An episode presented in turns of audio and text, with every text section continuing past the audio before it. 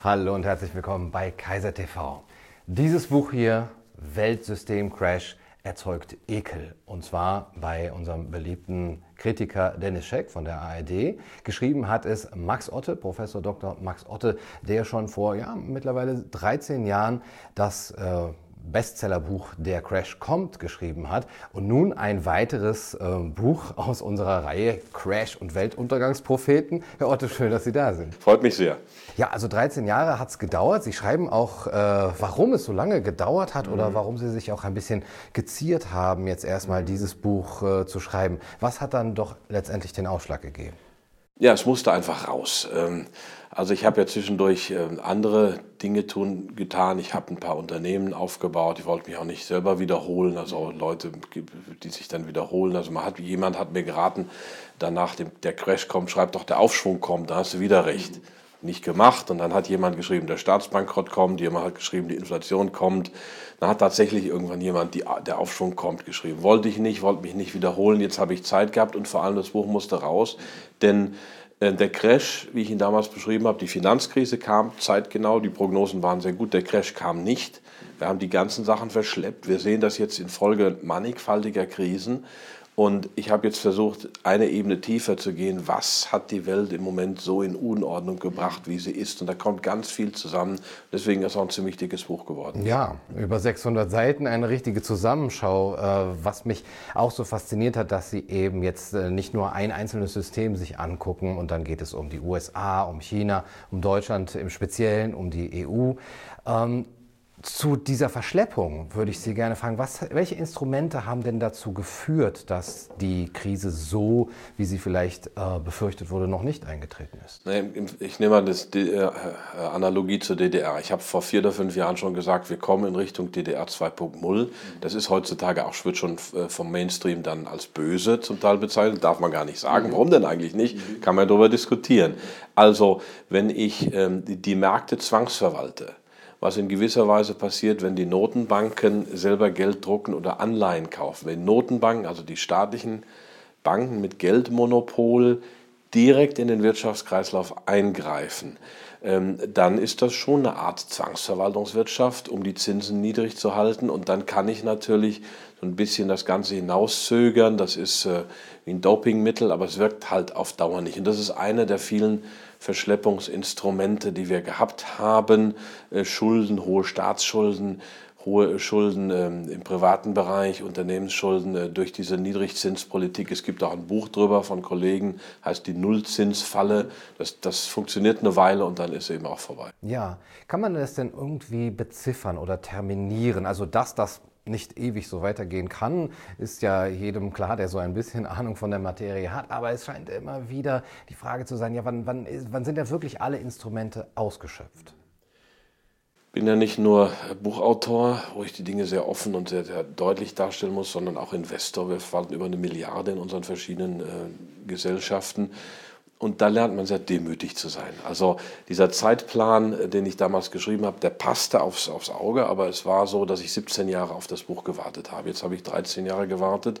Ähm, man kann es nicht sagen, die Repression oder man nennt es ja sogar Finanzrepression, Financial Repression. Es ist also spannend, dass das Wort Repression von denjenigen, die es gemacht wird, tatsächlich, also Unterdrückung der normalen Vorgänge am Markt, wenn Sie so wollen, die kann halt, wenn ich repressiver werde, geht es vielleicht immer noch ein Jahr. Wie in der späten DDR, dass die Wirtschaft wird immer maroder, aber irgendwie stehen die Fassaden noch. Und ich kann Ihnen noch nicht mal sagen, ob die Märkte crashen in naher Zukunft oder ob nochmal die Märkte nach oben schießen.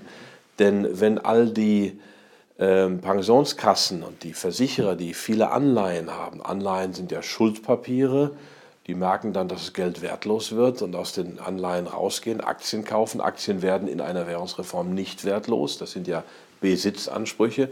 Können die Aktienmärkte auch nochmal nach oben schießen. Ich weiß nur, dass, oder meine äh, Prognose war, das war etwas gewagt vor anderthalb Jahren, dass irgendwas Gravierendes in der ersten Amtszeit von Donald Trump passiert. Da hätten wir jetzt noch ein gutes Jahr, aber es kann natürlich auch noch ein, zwei Jahre länger dauern. Mhm.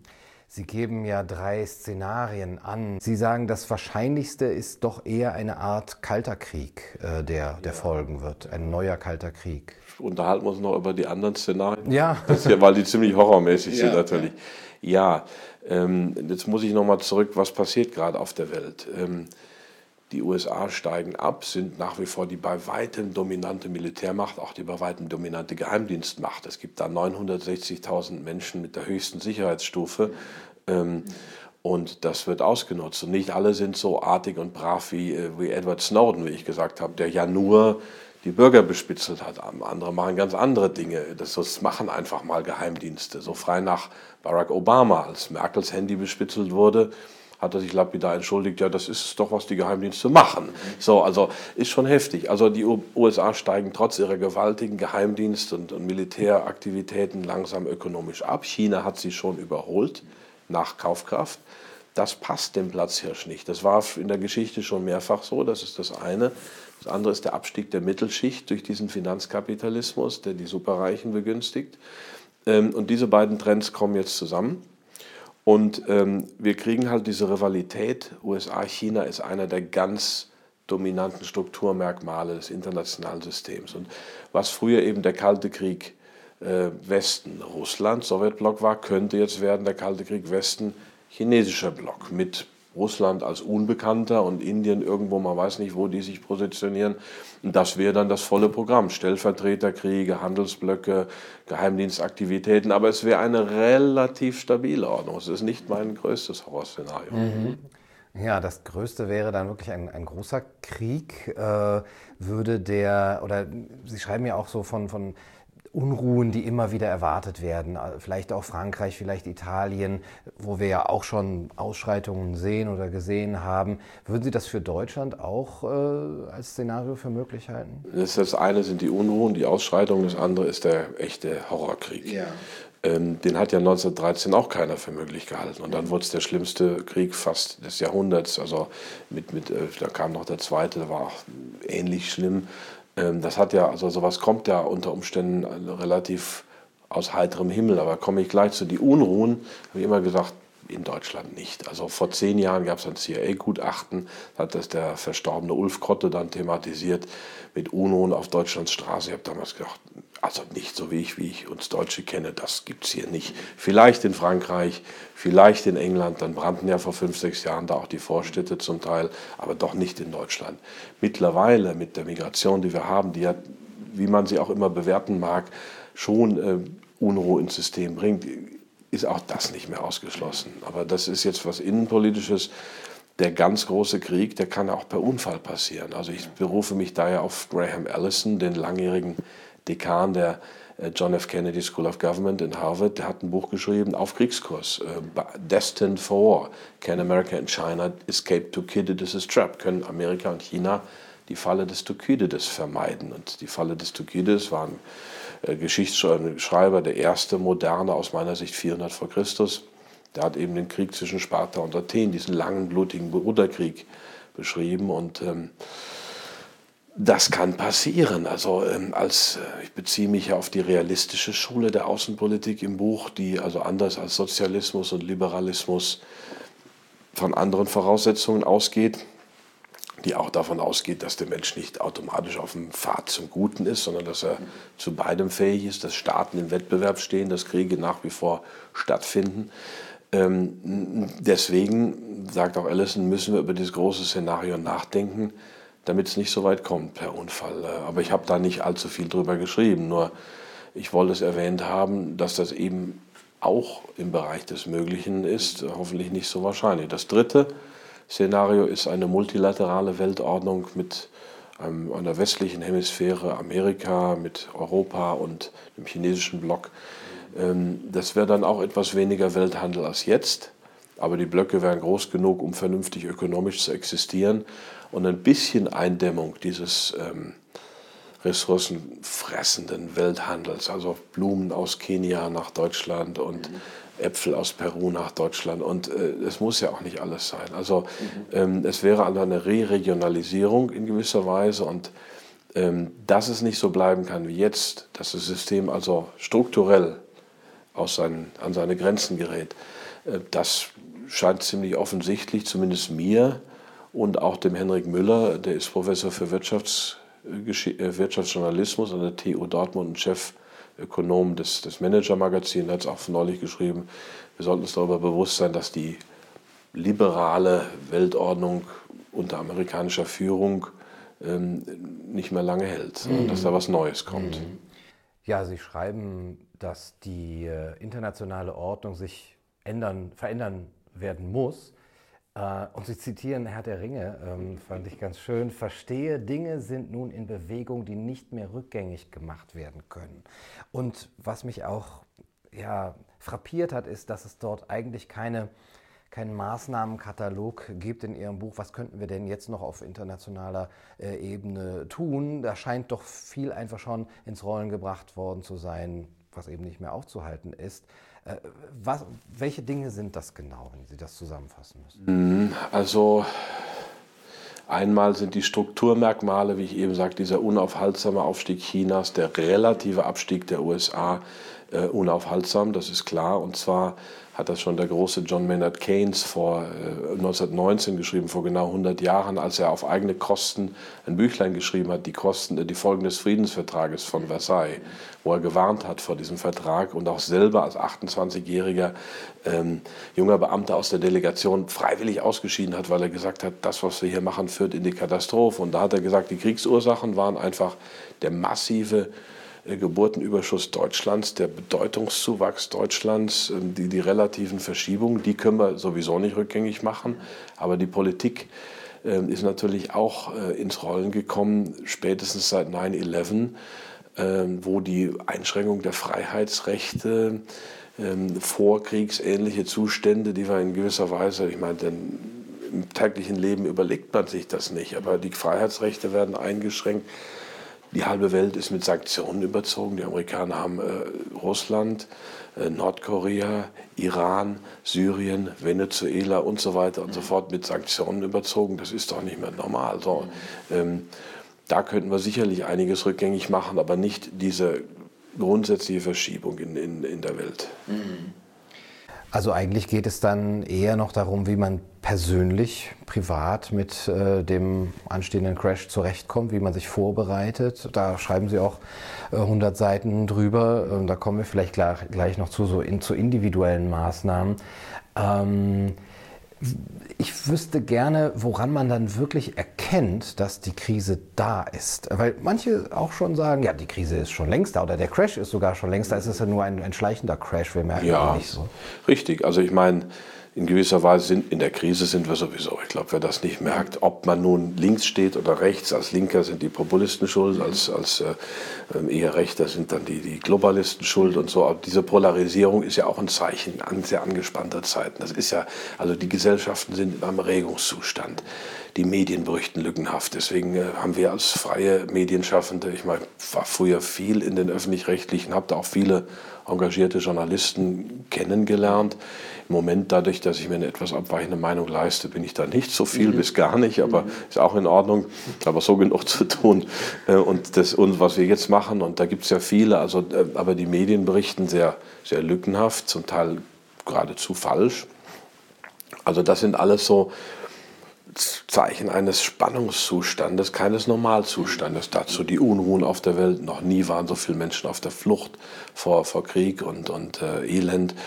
Ähm, das sind vorkriegsähnliche Zustände. Hm, wann ist die Krise wirklich da? Ähm, oder wann erreicht sie mich? Hm. Also die Enteignung der Mittelschicht die letzten zehn Jahre war schleichend. Einerseits sind die äh, Vermögenspreise gestiegen durch die Nullzinsen. Da gibt es einen Zusammenhang, den könnte man leicht, also je niedriger die Zinsen, desto teurer werden die Häuser oder Aktien oder auch das Gold nicht ganz. Da ist massiv was passiert. Und diese Vermögenszuwächse sind zu 95 Prozent und mehr an die Reichen gegangen, also an die, die schon viel haben. Die Mittelschicht und die, die wenig haben, haben davon kaum profitiert, die wenig haben oder gar nichts, gar nicht. Wenn dann die, die äh, Mieten steigen, äh, die, die Häuserpreise steigen, steigen die Mieten. Das heißt, die Reichen sind doppelt reicher geworden. Also es ist zutiefst unfair, was da gelaufen ist durch die Nullzinspolitik, eine Enteignung der Mittelschicht. Hinzu kommt der wie ich auch im Buch thematisiere, Verfall der öffentlichen Güter. Also wir müssen dringend in Schulen investieren, in Lehrer, in Polizisten, in all das. Denn ähm, wenn das runtergeht, leidet wieder die Mittelschicht, also die Melkkuh der Nation. Ähm, die Reichen, die leisten sich zur Not eine Privatschule. Und das darf es nicht sein. Aber genau das passiert. Also die Erosion unserer Lebensstandards, auch unserer gesellschaftlichen Standards, unserer Bürgerstandards, unserer Bürgerrechte, die sind voll im Gange. Also insofern sind wir in der Krise. Ähm, aber ich meine, wenn die Märkte crashen, merkt man es natürlich, dann, dann, dann, dann wird es in allen Medien sein. Aber das andere Szenario ist eben, dass wir schleichend enteignet werden, dass also Lagarde tatsächlich 3, 4 Prozent Negativzinsen durchsetzt, dass vielleicht mal eine Sonderabgabe kommt, dass unser Bargeld äh, verdrängt wird. Darüber schreibe ich ja auch, dass es eine riesige und mächtige Anti-Bargeld-Lobby gibt. Bargeld ist für mich geprägte Freiheit. Das ist die einzige Möglichkeit, wie Sie und ich ein Geschäft machen können, ohne dass sofort jemand drüber schaut. Mhm. Ähm, kann man sagen, ich habe nichts zu verbergen, gut. Ähm, aber für mich ist das ein Grundprinzip eines bürgerlichen, freiheitlichen Staates, dass die Unschuldsvermutung gilt. Wenn ich Ihnen ein gebrauchtes Buch abkaufe oder zwei oder zehn, ähm, dann müssen Sie überlegen, was Sie damit machen. Aber die Unschuldsvermutung muss stimmen und die haben wir schleichend im ganzen Wirtschaftsleben durch die Schuldvermutung ersetzt und auch überall Kranken, äh, Krankenpflege, Lehre, Universitäten durch eine gewisse Art Überwachung. Man kontrollt irgendwelche Outputzahlen, man hat Bürokratien über die Leistungsträger drüber gebaut, wie früher im Sozialismus. Mhm. Also das sind alles Krisenphänomene. Mhm. Und wenn wir dann noch das äh, Sozialpunkte-Schema ähm, äh, aus China dazu nehmen, äh, wenn uns das auch noch droht, dann ist auch wahrscheinlich die totalitäre Überwachung komplett. Jetzt bin ich bei Ihnen mir nie ganz so sicher, wenn Sie jetzt auf der einen Seite hier Phänomene beschreiben, die durch äh, staatliche Eingriffe, Regulation und auch äh, ja, zentralbankliche äh, Eingriffe geschehen und dann eben auch Massenüberwachung und in Richtung Richtung einer, eines, eines Sozialismus gehen. Auf der anderen Seite aber auch den Finanzkapitalismus, auch die Freiheit der, der Finanzmärkte anprangern und auch äh, schuldig machen und sich da auch mehr, ja, soll ich sagen, Regulierung oder mehr Ordnung, Ordnungsrahmen wünschen in so einer Art echten Neoliberalismus im ursprünglichen Sinn. Im ursprünglichen Sinn. Mhm. Ähm, für mich als und mehr Kapital, höhere, höhere Kapitalertragssteuern, das haben wir auch plädiert. Noch. Ja. Wie geht das Finanztransaktionssteuer will ich haben. Das auch noch. Ja, natürlich. Was ist denn Ihr Prinzip? also ich ganz einfach eigentlich wirklich. Ähm, ähm, ich glaube nicht daran, dass es uns besser geht, wenn wir den Staat abschaffen, weil der Staat, das sind wir. Also wenn wir ihn gut machen. Wenn wir ihn gut machen. Ich glaube nicht daran, dass jeder Staatsbeamter, jeder staatlich bezahlte Lehrer, jeder äh, korrupt ist oder nur für seinen Vorteil hat. Natürlich will man als Lehrer vernünftig, mein Vater war auch Lehrer, will man einen vernünftig bezahlten Job, aber man macht doch seine Arbeit aus Spaß an der Sache, man will angemessen dafür entlohnt werden. Ich glaube nicht daran, dass alle Menschen ökonomische Nutzenmaximierer sind. Sie wollen natürlich in Wettbewerb treten, aber nicht unbedingt um das höchste Gehalt, sondern vielleicht um den besten äh, äh, Lehrpreis oder um, um also auch Staatsbeamte Beamte, Staatspolitiker, das schon, da bin ich sehr skeptisch, wie, wie viele Libertäre. Aber Beamte, so preußisches Modell. Also ich glaube, wir brauchen einen sehr starken Staat. Nur ein starker Staat kann schlank sein. Ähm, mhm. Also nur ein starker Staat kann ähm, die Lobbys im, im Zaun halten. Ähm, dann müssen sie aber ja, das ist also die klassische, letztlich preußische oder auch ordnungspolitische Position.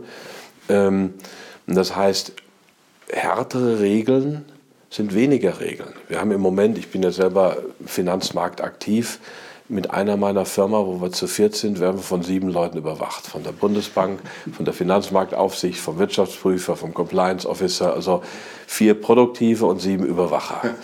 Kafkaesk. Ja, aber das ist Kafkaesk, aber das ist zu viel Regulierung, weil die falsche. Und da werden so Bullshit-Jobs geschaffen und wird wie im Sozialismus, klassisch Bürokratismus. Ähm, der Finanzmarkt würde mit ganz wenigen, aber hart einfachen, durchgesetzten Regeln viel besser funktionieren. Ausreichend Eigenkapital für die Banken, 7, 8 Prozent. Das Haftungskapital, derzeit haben sie 3, 4 Prozent.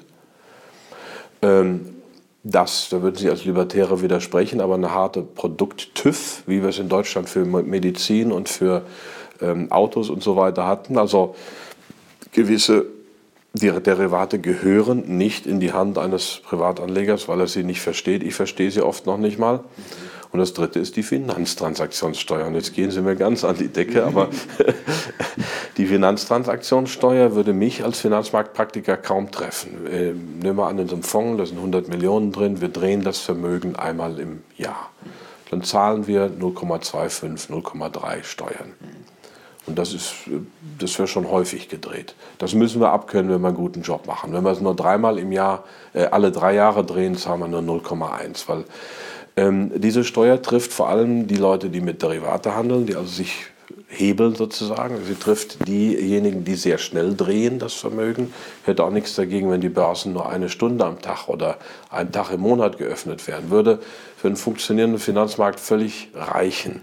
Es werden viele toxische, aber es unterscheidet mich in der Tat von einem Libertären, dass ich sage, diese Regeln die muss die Politik setzen. Also die wenigen, es gelingt natürlich nicht, ich bin mir dessen bewusst. Ja, ja, Sie sagen, man muss es nur mal äh, gut machen mit dem Staat. Das erinnert mich ja an die Sozialisten, die sagen, ja, man muss den Sozialismus nur mal richtig äh, ausführen. Auf der einen Seite haben Sie ein, ja, vielleicht pessimistisches oder realistisches Menschenbild. Äh, Sie zitieren auch Lord Acton, absolute Macht korrumpiert absolut, Sa haben aber dann doch ja die Hoffnung, dass, weil wir ja der Staat sind, äh, wir auch gute Politiker, wohlmeinende Beamte, äh, äh Korruptions feste äh, Beamte haben können. Und äh, woher kommt da wieder Ihr Optimismus? Nee, wir hatten korruptionsfeste Beamte über 200 Jahre in Deutschland, haben sie immer noch, die, der Großteil. Äh, es wird jetzt langsam korrumpiert im besten Sinne oder im schlimmsten Sinne des Wortes, aber wir haben das ja gehabt. Es ist ja nicht so, dass das nicht da war. Dafür gab es andere Fehler im System. Ähm, ob das Optimismus ist, weiß ich nicht. Ich habe durchaus ein duales Menschenbild, aber es gibt ja bin auch ein Vertreter von Eliten, aber nicht äh, irgendwelchen abgehobenen, ähm, weil es in jeder Gesellschaft Eliten gibt. Das sind halt informelle Machtstrukturen, Sozialstrukturen, die neben der geschriebenen Verfassung natürlich die Gesellschaft Soziologie studiert, die also auch äh, die die Gesellschaft dominieren. Ich will es auch nicht Optimismus nennen, aber die Macht ist nun mal da. Und ähm, Liberale, Libertäre glauben manchmal, äh, man müsse nur die Machtstrukturen zerschlagen und dann wäre alles besser. Dann holt sich jemand anderes die Macht. Das ist wie ein Farm der Tiere. Und dann sieht man es erstmal nicht. Ähm, also ich glaube, dass Macht ein ganz konstitutives Element menschlicher Interaktion ist, äh, Macht und Hierarchie. Die schreibt da ja auch drüber und äh, zitiere sogar ein langes Dossier aus der Zeit, die ich sonst nicht immer so gern zitiere, aber weil sie im politischen Bereich für mich sehr tendenziös ist. Aber sie ist natürlich ein wahnsinnig großes Blatt mit vielen Redakteuren. Die schreiben über ähm, des Ablebens des, äh, des Patriarchen einer Schimpansenkolonie. Und da gab es dann drei äh, Nachfolger und die hatten dann alle Freiheit. Sie konnten sich ihre Weibchen holen, jeder konnte essen, wann er wollte, gab keine Rangordnung mehr. Aber die Stresslevel stieg bei den dreien. Also erst nach einem halben Jahr, als sich der neue äh, Chef durchgesetzt hatte, da ging es den anderen auch anscheinend subjektiv wieder besser. Also ich glaube, wir Menschen sind schon, also wir haben einerseits den Drang nach Freiheit, andererseits sind wir in Hierarchien eingebunden, fühlen uns auch in Hierarchien durchaus wohl, also wenn sie nicht zu bedrückend werden. Das ist, was ich als realistisches Menschenbild sehe. Und das natürlich jede Struktur korrumpiert werden kann, ins Negative abgleiten kann, dass die Gefahr immer da ist. Das ist eben dann, da bin ich dann ganz beim individuellen, äh, bei der individuellen Ethik, da muss jeder Einzelne darauf achten, dass ihm das nicht passiert, dass es in seiner Umwelt nicht passiert. Mehr können wir, glaube ich, als Individuen nicht tun. Sie haben eben die Eliten erwähnt, auch jetzt positiv angesprochen. Äh, ich hatte ja schon Dennis Scheck zitiert, der ihr Buch nicht nur mit Ekel von sich wirft, sondern sie auch äh, einen AfD-Vordenker nennt und ähm, ja, sie dann kurz zitiert und eigentlich als Spalter und auch als Zugehöriger zu einer Klasse zählt, die selber dafür verantwortlich ist, dass unsere Gesellschaft, so wie Sie es auch hier konstatieren, äh, eben polarisiert wird und zerrissen wird. Ähm, also anders als Sie macht er eben, ja, ähm, Sie jetzt dafür verantwortlich. Und zählt sich selber zu dieser politisch-medialen Elite. Welche Art von Elite wünschen Sie sich denn, wenn es nicht die von Dennis Scheck ist? Also es war ja sehr dumm und eitel von ihm, dass er und sagt, ich bin eitel genug, mich ja. selber zu dieser Elite zu zählen. Ich glaube, ich habe ihn aufgeregt damit, dass dieses Buch in der Bestsellerliste ist schon so lange und er musste es kommentieren. Äh, gelesen hat er es wahrscheinlich nicht oder nur punktuell. Also er zitiert einen Satz über Migration, dass ich sage, Migration Migrationsströme spalten Europa oder bringen tiefe Risse in die Gesellschaften. Hätte das Buch gelesen, wüsste er, dass es da gar nicht um Migration geht, sondern um den Aufstieg Chinas, den Abstieg der USA, den Abstieg der Mittelschicht, ähm, die verschleppte Finanzkrise. Also all diese Dinge hat er so beiseite gewischt, um das Buch mal eben, und dann hat er es ja auch so demonstrativ weggeworfen. Ähm, ähm, ja, was für eine Elite wünsche ich mir? Also ähm, wir haben abgehobene Eliten. Das war eigentlich nicht das klassisch deutsche Modell. Also wir hatten zwar in Deutschland ein sehr hierarchisches, auch ein sehr strenges, muss man schon sagen, preußisches. Ähm, die zwölf schrecklichen Jahre, die wollen wir gar nicht thematisieren, aber wir haben also eine relativ enge, eng strukturierte Gesellschaft gehabt. Ähm, ähm, auch hierarchisch, aber wir haben Eliten gehabt, die in Verbindung waren mit dem, was um sie herum war. Der mittelständische Unternehmer wohnte in seinem Ort und war Vorbild, war in seinem Betrieb.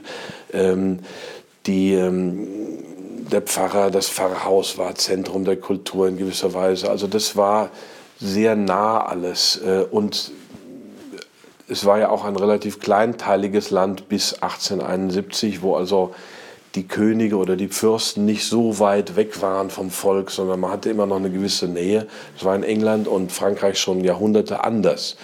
Und ich zitiere im Buch auch ein Beispiel für wirklich unsolidarische Eliten, ähm, wie also in Schottland eben die Adligen über 70 Jahre lang die ähm, einfachen Schotten, also es war ein Clansystem, Schottland war noch vormodern im Gegensatz zu England und die Adligen haben quasi ihren Gefolgsleuten das Land zugeteilt und die haben es den Untergefolgsleuten zugeteilt. Nun kam die Industrie auf, Wolle wurde Rohstoff, die schottischen Adligen lebten zum Teil in Edinburgh, zum Teil in London und haben dann wirklich über Jahrzehnte die eigenen Leute vom Land vertrieben, die Häuser verbrannt, auch manchmal Leute getötet, bis quasi die Highlands menschenleer waren. Sie wurden zur Auswanderung gezwungen, nicht nur einmal, das ging über Jahrzehnte. Das sind unsolidarische Eliten, das haben wir in Deutschland nur ganz selten gehabt, äh, zum Beispiel bei den Herzögen oder Landesfürsten, die äh, Soldaten verkauft haben, Hessen oder auch Hohenlohe zum Teil. Äh, das waren aber Einzelfälle. Sonst gab es schon seit Friedrich dem Großen und vorher eine Tradition der Solidarität. Es gab in ähm, im ähm, Baden-Württemberg zum Teil seit der Reformation allgemeine Schulpflicht, zum Teil für Jungen und Mädchen. England hat die allgemeine Schulpflicht nach Beginn des Ersten Weltkriegs eingeführt. Das ist der Hammer. Ähm, so, also ähm, ich wünsche mir Eliten, die die Bodenhaftung nicht verloren haben, ähm, die äh, normal bleiben. Im Moment geht aber alles in die andere Richtung. Hm.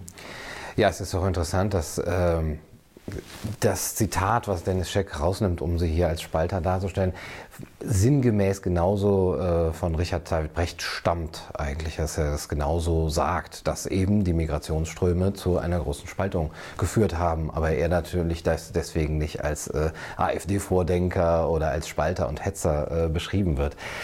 Ähm, naja, ich meine, diese Beschreibung ist ja schon auch sehr framingmäßig. Ich habe ja eine Funktion als Beirat in einer parteinahen Stiftung der Alternative Deutschland, Erasmus Stiftung, bin selber CDU-Mitglied.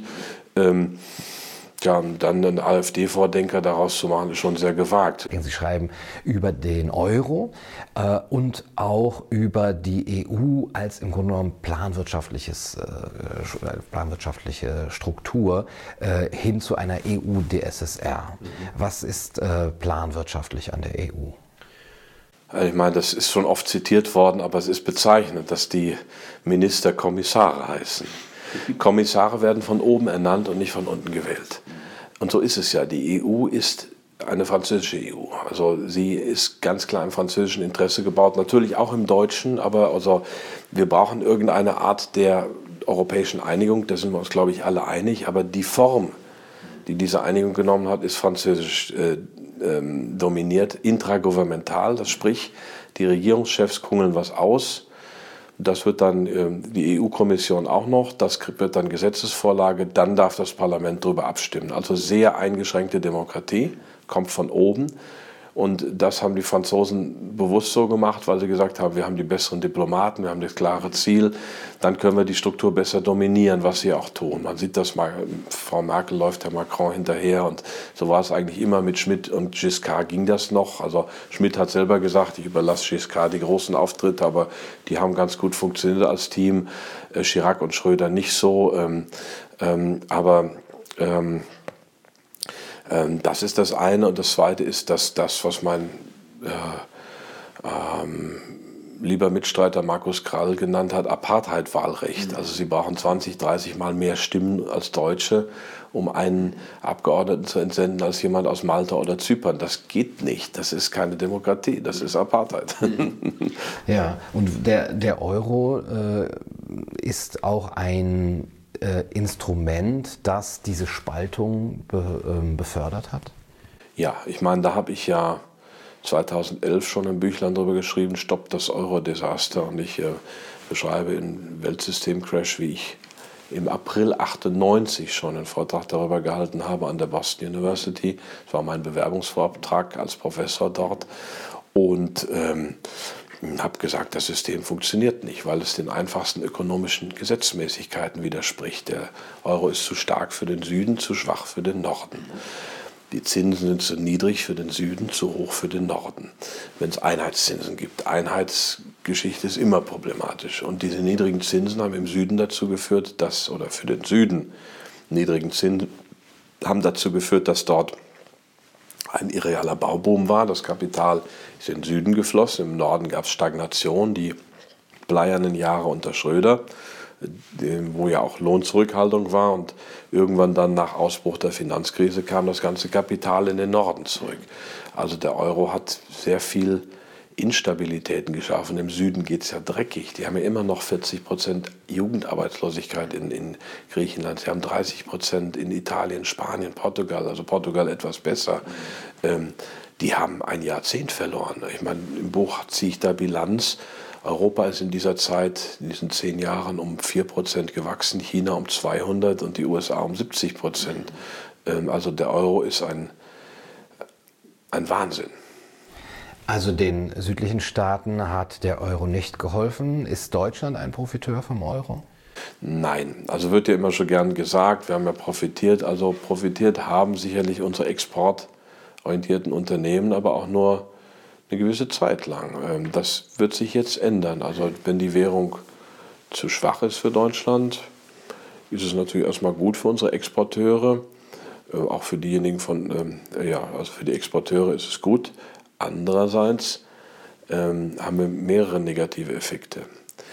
Die, ähm, ähm, das Ausland kann billiger deutsche Aktien kaufen und äh, deutsche Mittelständler und Unternehmen und Immobilien, weil das die Währung zu schwach ist. Passiert, 70 Prozent der DAX-Konzerne sind in ausländischer Hand. Wir arbeiten überwiegend in den großen Konzernen mittlerweile für ausländisches Kapital. Mhm. Kann man sagen, ist ein freier Markt, ist so, aber ist auch Folge des Euro. Das nächste ist, dass die Überschüsse, die Deutschland hat, durch den Exportüberschuss sehr doof investiert wurden. In Target 2 Salden, das kann man im Netz so bei klug machen, also in Geldforderungen gegenüber dem Ausland. Deutschland hat eben nicht ausländische Immobilien, Unternehmen und so weiter in Masse gekauft, sondern eher Kredite gegeben. Die werden immer weniger wert. Und das führt dazu, dass wir Deutschen Schlusslicht sind in der Eurozone, was das private Vermögen angeht. das Medianvermögen der Deutschen, die Untersuchung des EZB von vor sechs Jahren, Europäische Zentralbank, ist 60.000 Euro. Damit sind wir die Letzten in der Eurozone. Die Griechen haben doppelt so viel, die Franzosen haben doppelt so viel, die Italiener haben dreimal so viel im Schnitt wie der Deutsche. Ist der Hammer. Und was dazu kommt, ist, dass wir durch diese starke Exportorientierung natürlich eine sehr einseitige Wirtschaft haben. In der nächsten Krise fliegt uns das um die Ohren. Wenn wir mehr in Infrastruktur, Internet, Straßen, Schulen, Forschung investiert hätten, stünden wir aus meiner Sicht besser da. Also es hat zu riesigen Strukturverzerrungen geführt. Keinesfalls ist Deutschland da der Profiteur. Sie schreiben auch von dem Abstieg Deutschlands. Gabor Steingart hat ja von, von dem Abstieg eines Superstar, äh, Superstars geschrieben, Deutschland.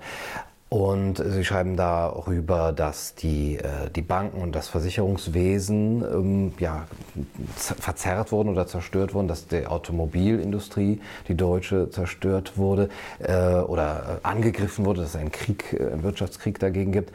Was ich mich immer frage, ist das Absicht? Ist da, zielt da jemand auf Deutschland als Wirtschaftsmacht?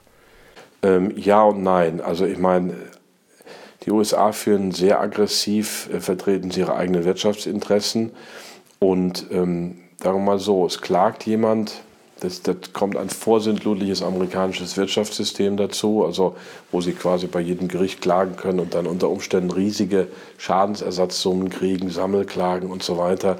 Nennt sich Nachsorgeprinzip. Also man wirft mal was auf den Markt, wenn es schief geht, klagt man und kriegt unter Umständen Schadenersatz. Wir hatten in Deutschland das Vorsorgeprinzip. Man prüft sehr sorgfältig, bis was auf den Markt kommt, auch durch die Behörden. Und dann gibt es aber relativ geringen Schadenersatz, wenn mal was schief geht. War für mich das sympathischere System. Sind zwei verschiedene Grundideen. Und ähm, wenn man jetzt merkt, dass man diese Waffe der Klagen anwenden kann, also wenn das einmal funktioniert hat, Lipo bei war, mit Bayer war vor Jahren so ein, so ein Fall. Oder auch Sudden Acceleration, also die Klagen, dass Amerika äh, deutsche oder Ital äh, japanische Autos besonders schnell beschleunigen, wenn man drauf tritt und dass das dann zu Todesfällen führt und so. Also lächerlich und abstrus zum Teil. Aber wenn das funktioniert, dann findet es natürlich Nachahmer. Also es muss am Anfang gar kein Plan dahinter stecken.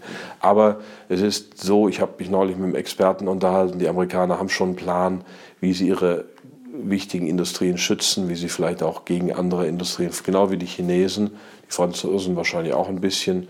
Die einzigen, die das nicht haben, sind die Deutschen. Also die ähm, Weltwirtschaft auf der Ebene ist sehr stark vermachtet und die Staaten spielen damit, ob da man das jetzt gut findet oder nicht. Und wenn wir als Einzige nicht mitspielen, dann machen wir uns zum Opfer. Mhm. Okay. Was ich mit besonderem Interesse gelesen habe, waren auch Ihre Kapitel über ja, sozusagen das Ende der Aufklärung. Sie zitieren Kissinger, der ne, darüber geschrieben hat, dass wir uns eigentlich selber, ja, dass die Aufklärung endet und ähm, dass es auch eine Art Selbstentmündigung gibt. Ähm, Sie beziehen das zum Beispiel auf die Digitalisierung, auf die moderne Kommunikation. Sie zitieren Harald Welzer, äh, sein Buch Smarte neue Welt. Ähm, und das nimmt uns Freiheitsräume, die uns eigentlich die Aufklärung ja verschaffen sollte. Wo sehen Sie da einen Ausweg? Ist da auch der Staat als ähm, regulierendes Instrument gefragt? Ja, also es ist, ähm, wenn ich alles privat mache, kriege ich private Oligopole. Also wie Sie eben sagten, das Sozialscoring in China, das machen bei uns halt die Versicherungskonzerne oder Amazon auf ihre Art. Äh, vielleicht nicht ganz so umfassend, aber der Wettbewerb hilft da nicht viel, weil ich... Ähm, dann Oligopole habe, die sich irgendwann so fest einnisten im, im System, dass ich sie auch nicht wegkriege. Es ist, muss ein gesunder Wettbewerb zwischen privater Dynamik und, und staatlicher Gesetzgebung, Ordnungspolitik sein. Ich mag den Namen Regulierung nicht. Das haben wir früher in mhm. Deutschland nicht, weil es für mich was Falsches impliziert. Ähm, starker Schutz der Privatsphäre, das ist ein Witz, was wir da machen. Wir gehen immer weiter weg. Also, ja. ähm, also Recht auf Unversehrtheit der Daten, auf Recht auf Privatheit der Daten. Da müssten wir viel stärker, viel stärkere Rechte verankern. Das heißt natürlich auch, dass wir uns mit den USA anlegen, mit Google, Facebook, Amazon. Ähm, warum wird nicht Herr Zuckerberg verhaftet, wenn er nach Deutschland kommt, äh, so wie deutsche Automanager in USA verhaftet werden? Also Facebook hat mit Sicherheit gegen deutsches oder europäisches Datenschutzrecht verstoßen. Da ist einfach Asymmetrie, da ist Weltpolitik, da ist ähm, Interessenpolitik, ähm, also sehr starkes ähm, Datenschutzrecht. Das haben wir im Moment noch nicht. Deswegen kann ich im Moment nur sagen, wir als Bürger sollten Datenabstinenz üben, möglichst wenig äh, im Netz bringen. Ich mein, ein Projekt für mich dieses Jahr ist, mein Smartphone wieder loszuwerden, was ich jetzt seit vier Jahren erst habe. Und ähm, man gewöhnt sich so an die Dinge und ähm, ich will es wieder loswerden, muss, ich, mhm. muss ich ehrlich sagen. Und ähm, dann ähm, plädiere ich ja auch für das Buch. Ich meine, kann man sagen, ich schreibe im eigenen Namen, weil ich auch Bücher schreibe und so, aber... Aber auch das haptische Buch. Ja, richtig. Also das, ähm, denn auch das andere lässt sich manipulieren. Und das wurde mir klar ähm, vor, oh, würde man sagen, acht oder neun Jahren bei einem Kindergeburtstag einer Freundin meiner älteren Tochter. Ähm, der Vater war Arzt und er sagte, Bücher, ich bin für das Buch, das lässt sich nicht manipulieren. Wenn das mal gedruckt ist, ist es draus, man kann es dann versuchen zu unterdrücken oder zu verbrennen oder sonst was, aber es ist erstmal da. Da ist was dran, da ist was dran. Ähm, hinter jedem Buch steht eine Person, die sich viele Gedanken gemacht hat, die hoffentlich ein kohärentes Ganzes formuliert hat. Bei den Tagesnachrichten, die ja so inszeniert werden mittlerweile im Stil eines Events, Developing Story, was kommt als nächstes? So, ja, da, das ist so eine Cliffhanger-Mentalität, was ist die nächste Nachricht und so weiter. Da wird man berieselt. Das habe ich übrigens auch so ein bisschen bei Gabert Steingart kritisiert in seinem Buch Weltbeben. Er geht ja auch auf die ganzen Krisen ein brillanter Stil, packt und fesselt. Da fährt die Kamera so über die, die Krisen drüber. Und wenn du fragst du dich, was hat er denn jetzt erklärt eigentlich? Dann bleibt nicht viel. Also er hat es ähm, äh, angerissen. Das war auch so ein bisschen damals bei Schirmacher, äh, der ja auch super Bücher geschrieben hat, der die Probleme auch gut vorgestellt hat. Und dann ging es zum nächsten Problem und fragt sich immer, wo ist jetzt äh, die Erklärung? Mhm. Äh, und ähm, das gibt es im Netz immer weniger, aber bei Büchern schon doch noch. Deswegen plädiere ich wirklich für das echte Buch. Ja, das sind ja schon so individuelle Maßnahmen, also so eine Art Verzicht auf Datenpreisgabe und äh, eben das, das haptische Buch ähm, zu, sich zu, äh, zu besorgen. Was sind denn Ihre Vorschläge? Also mein Publikum, glaube ich, hat jetzt nicht 100.000 Euro mal eben so auf der Kante und hört jetzt, oh, der Crash wird kommen, ich muss jetzt diversifizieren. Äh, das geht mich ja gar nichts an. Ich kann weder Gold noch Immobilien noch Aktien kaufen. So ist, glaube ich, also so ist zumindest meine Denke auch. Gold kann man immer kaufen. Also die Uns ist gut 1000 Euro, das kann ich schon machen. Also kann, kann mir schon alle paar Monate eine Unze auf die Seite legen. Ist sicherlich besser, als da irgendwie in der Lebensversicherung irgendeinen Sparvertrag abzuschließen. Das geht schon. Und gerade für junge Menschen, also meine Kinder haben eben auch Aktien, schon seit dem achten Lebensjahr, damit sie sich daran gewöhnen. Eine Aktie ist ja nichts Verwerfliches und, und nur wir Deutschen sind da sehr ähm, unaffin, weil wir eben funktionierende Altersversorgung hatten. Wir waren vorbildlich, sind es zum Teil immer noch, was Alters- und Krankenversicherung anging. Aber ich bin mit einer BMW-Aktie an BMW beteiligt, mit einer Alphabet-Aktie an Google. Ähm, da ist egal, in welcher Währung die agieren. Ich bin mit Mitbesitzer dieses Unternehmens, wie Volkskapitalismus kann man fast sagen. Also auch da würde ich, also wie jemand, der Vermögen eher aufbaut, jetzt nicht sichert, würde ich auch sagen, Sachwerte sind das Richtige. Beschäftige dich mit dem Aktienmarkt. Ähm, investiere ein bisschen Zeit, investiert etwas weniger Zeit in die Auswahl deines nächsten Urlaubs und überleg mal, welch, ob da vielleicht ein bisschen, also gerade da hilft Wissen ungemein. Aber das ist dann eher Thema Vermögensaufbau für junge Menschen. Ich habe viel zu spät mit Aktien begonnen. Also ich hatte zwar mit 18 schon mal welche, die habe ich vom Vater geerbt, der leider viel zu früh gestorben ist, habe dann aber erst mit Ende 20 wirklich angefangen. Ähm, also es ist wichtig, dass man es früh macht, denn dann hat man die Zeit auf seiner Seite. Mhm. Ähm, aber ähm, das Wichtigste, glaube ich, für an Krisenvorsorge außerhalb des finanziellen Bereichs, was ich auch geschrieben habe, ist äh, Sozialkapital, Beziehung, belastbare Beziehung, Beziehungsnetz, ähm, ganz wichtig. Mhm. Ja, auch Gemeinschaften aufbauen. Sie schreiben sogar wenn man mal ins Ausland oder aufs Land fährt äh, und da mal ein paar Leute kennenlernt und sich ja. mit denen anfreundet, das kann auch für die anstehende Krise nicht äh, kein Nachteil sein. Ja, also 45 und 1918, 19 waren viele Städter froh, wenn sie Bekannte oder Freunde oder Verwandte auf dem Land hatten. Mhm. Ich meine, die Struktur ist natürlich auch nicht mehr so wie früher. Wir haben weniger Bauern, aber trotzdem äh, ist es schon noch äh, eine wichtige Sache. Mhm. Also Sozialkapital aufbauen, das ist doch schon mal etwas, was man auch ohne jetzt äh, den großen finanziellen Hintergrund machen kann. Herr Otte, vielen Dank für das Gespräch. Mich sehr gefreut. Und wir haben Ihr Buch Weltsystemcrash vorgestellt. Das war's für heute bei Kaiser TV. Bis zum nächsten Mal. Macht's gut.